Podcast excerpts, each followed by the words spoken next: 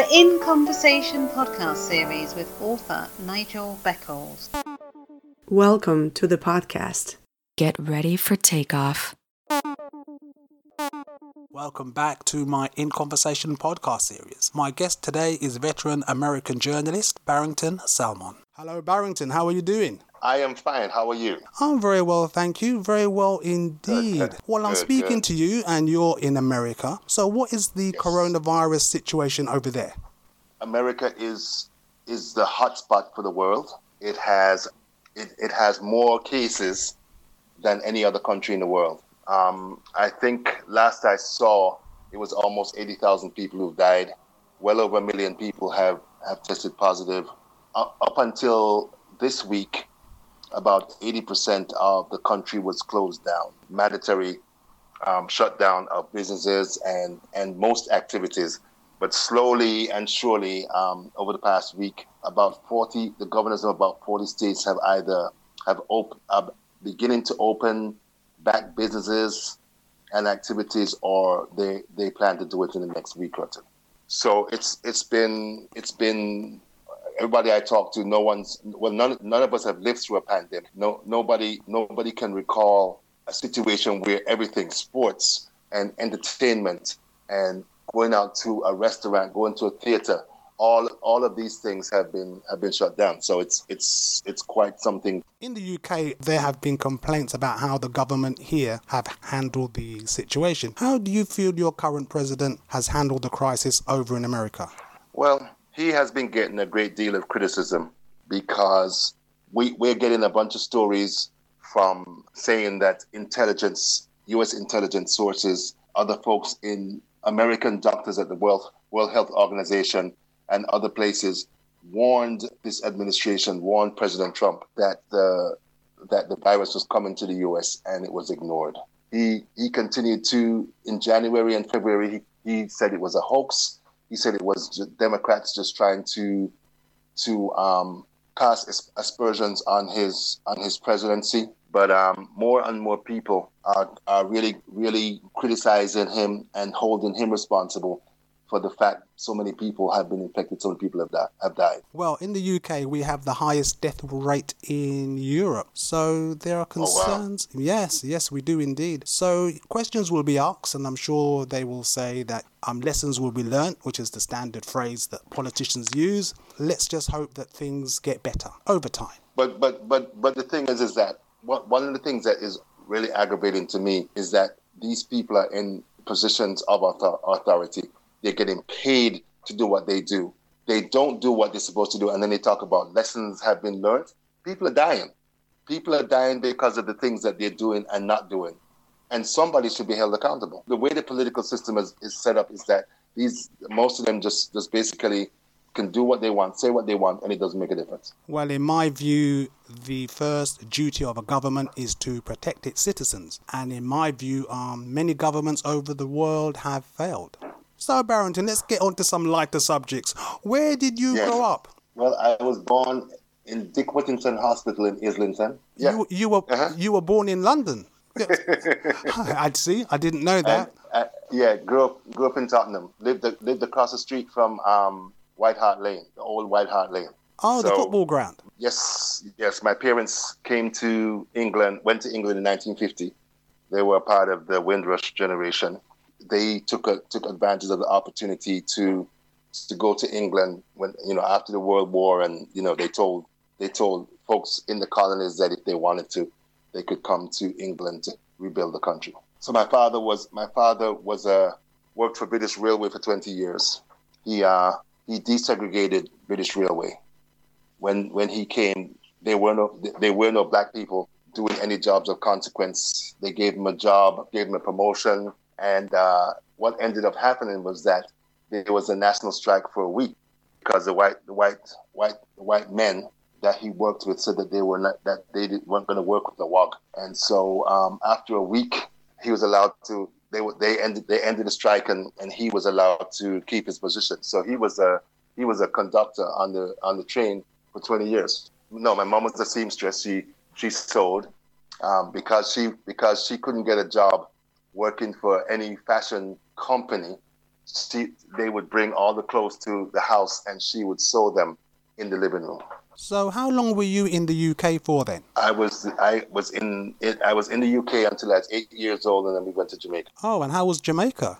Jamaica was fabulous because um, for the whole time that, that I was in England, I went to St. Francis de Sales School on Tottenham High Road, and um, Catholic school, priests and nuns and teachers and all that stuff. And I recall very vividly this dude who was a geography teacher who told us that you know anybody who lived in in um, tropics, as they called it, wore thatched skirts and lived in in thatched in huts and that type of stuff. And so when I went to Jamaica, I was apprehensive because I thought that we were going to be taking a step backwards in terms of our living standards. But Jamaica, for me, was an absolute and total revelation because I, I saw with my own eyes black people who were doing things that white people in England said we couldn't do. We were lawyers and doctors. We were running the country. We were doing all the things that, that regular people do. And from a cultural and spiritual standpoint, political standpoint, Jamaica, Jamaica for me has always been the the blossom and the place that helped me to to be who I am today. Well, during your travels as a youngster, I assume you went to several schools. Uh, I went to when I came to Jamaica. I went to I went to a school called North Street Congregational uh, Primary School, and then I went to St. Richard's Primary. Uh, I was there for about a year and a half, two years. Took the common entrance, passed it, and went to Kingston College. You know, anybody who who is an old boy, a graduate of Kingston College, and you know, we always say that the only the only high school of of repute in the whole world is Kingston College because um, there's something about the way that we were taught, the way that we, the people who we met, the teachers that we had. Most of the teachers that, that I had were the top top ranks in their respective fields in the Caribbean, one, two, and three in the Caribbean. So we had fabulous teachers, a very solid, critical, classical education. So um, whatever whatever I am is because of because of my experiences when I was there. So while you were at school, what were your favorite subjects? Did you have any particular subjects that you really enjoyed? History, geography, English lit, English. Hated the sciences, hated math, and did my best did my did my best to avoid them at all costs. Uh, I think that's true of many youngsters when they're growing up. I, I understand you went to college and university. Which ones did you go to, and what did you study? When I went to when I came to Miami, I was 19 when I went to Miami, and because I wasn't familiar with the educational system, I decided to go to junior college. So I went to Miami Dade College, two and a half, three years here, and went to Florida State and Florida A&M Tallahassee.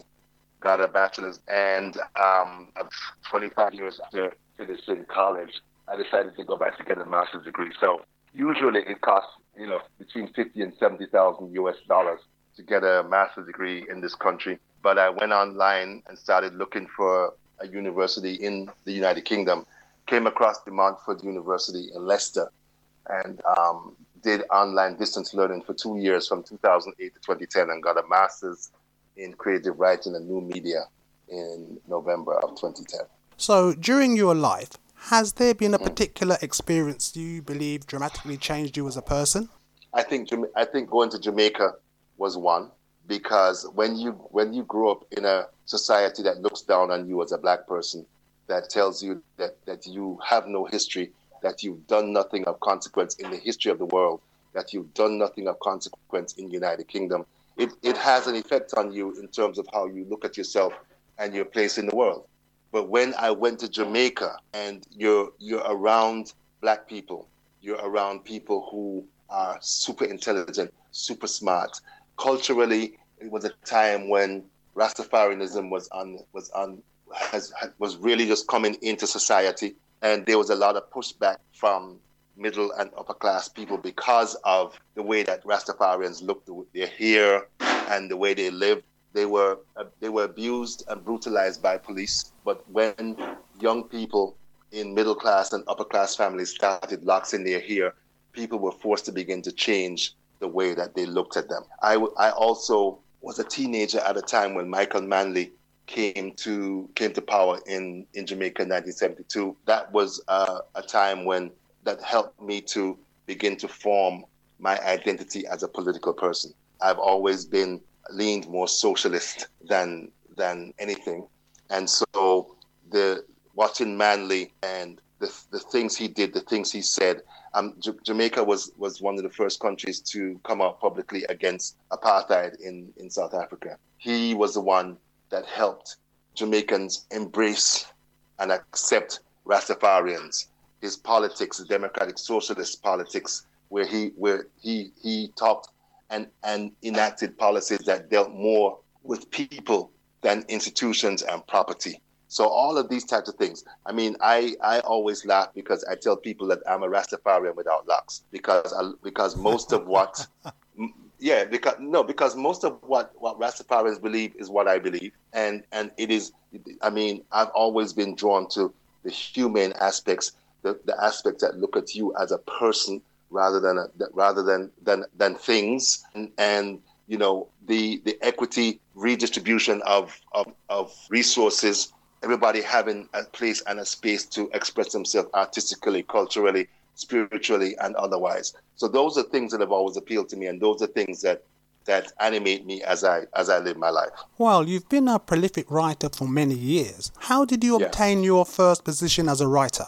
I went to, when I was at Florida State. I did about two, maybe almost three years of courses in international relations. And I, you know, at one point it was like, why the hell am I doing this? You know, I, this is not really what I want to do. I always loved writing. I always loved words. And so I decided that what I was going to do was was to do something where I could write as much as possible. So I finished school in in '84 and went to a newspaper called the Florida Flambeau, which is a small left wing newspaper in Tallahassee. And um, there was a guy there who was an editor. I went to him and said I wanted to write for the paper. I didn't have any clips, I didn't have any stories that I'd written. And usually I found out after I left school that you needed to usually have clips to show people what you could do. So he said to me, go out and, and find a story, write it, and come back. Let me see how you can write. I had a friend who was, um, he had never seen a hurricane. And one of the first hurricanes in Tallahassee's history ended up coming through the area he went out to the Cape, almost got washed away. I wrote about it, took it back to the dude, and he said to me, You didn't write this. I don't believe you wrote this. And so I said, Okay, I'll sit at this desk. Give me something, give me a topic to cover. I'll call people, I'll, I'll do the research, and I'll write this. And I did that. Then he was like, Well, I guess you really wrote it. He's, he offered me a job, so he didn't have any money. And so I worked for the first three months. For, and when he left, his predecessor said to me, Why are you writing for free? I said, Because the guy that came before you said that he didn't have any money. And she she she poo pooed it and said, Let's work out a salary that you can that we can both live with. And that's how I started writing. And um, that was in summer of '84. And up until now, I have about twelve thousand stories for a bunch of a bunch of newspaper papers in the United States and the Caribbean. Well, one of my favourite books is by a chap called mm-hmm. Nathan mm. McCall. Makes me want to holler. Yes. And Makes he, me want to holler. I bought that years ago, and, and he describes, mm. it's kind of, it's more like a, a memoir, I suppose. And he describes the experiences of racism he endured wanting to become a journalist. Um, so I assume then that you had similar experiences yes. from what you just explained to me. Well, the, the, what, what, what always makes me smile is that every time that, that I deal with with people in the industry. I'll write stories, and people are like, "Where'd you learn to write like that? How'd you learn to write so well?" There's always this this this surprise that a black person can can write well. For all the years that I've been in in journalism, you always get these people, these editors, and these people who are running these newspapers offering lip service about the need to diversify newsrooms. But at the you know from the time that I came in in '84 until now, it's still only like a, a handful, five, six, eight percent, if that, of black people in newsrooms, and I think eight percent might be too much. Most most of the newsrooms are dominated by white men, and um, they are they have always been very resistant to allowing some space for women, people who aren't black, to to come in and do what we do. And so you see you see the you see the result of that when you have like Representative Elijah Cummings, who used to used to represent Baltimore, he died some months ago, and a, a number of newspapers put, put Representative John Lewis Lewis's picture in um, in stories talking about Cummings' death, and you have folks who mistake Patti Patti LaBelle for um, Aretha Franklin. When Aretha died, you had people that put other black women singers and actresses pictures and stuff. So there's a lot of there's a lot of holes and a lot of gaps that result because the the, the dominant worldview is usually far off base when it comes to acknowledging and accepting black people Native Americans, Latinos, and that type of thing. Well, Barrington, you've written for several publications in America, including the Black Press USA, Virgin Islands Daily News, the Washington Times. What kind of articles do you write for the Daily Call? The Final Call, I um I write everything. Most of the stories, you know, I mean, there's so many different different stories that affect Africans in America. So a lot of, you know, I've done stories on black um, black people in tech and the digital world. I've done stories about Trump. I, I do a lot of political stories. The, the impact of Trump and his policies on black people. I've, I've done a bunch of stories lately on coronavirus. I mean, it, it whatever whatever whatever is topical, whatever is relevant to black people at some point or another i'm going to end up writing it. And i've been i've been writing for the final call since uh, 2015 so I, have enjoyed it immensely. So is the final call is that a left wing publication? Do they slant more to the left? I don't i don't know i don't know if you were forced to to say say one. It's it's i would say a little a little left of center but um you know it's kind of hard to say because they they are more concerned about articulating issues of concern to, to black people than than than a particular politi- political position. So, so besides writing, what other interests do you have, Barrington? Love football, crazy about football. I'm you know been a Chelsea Chelsea Tottenham fan for years. Played football until I was like 45. and then then my body couldn't take it anymore. Uh, love racquetball, love trivia, crossword puzzles, you know, that type of thing. Music, crazy about reggae music, crazy about salsa, crazy about timba. I love salsa. My, my wife is in the back. uh, yes, I gathered that. So, Barrington, how yeah. can people contact yeah. you? Barrington Salmon Writes. You can you can Google me. I'm on Facebook as Barrington Salmon, and I have a website barringtonsalmonwrites.com. So those are the best ways to, to get me. I'm on I'm on Twitter at at bsalmondc. So, Barrington, thank you very yeah. much, and thank you very much for your time.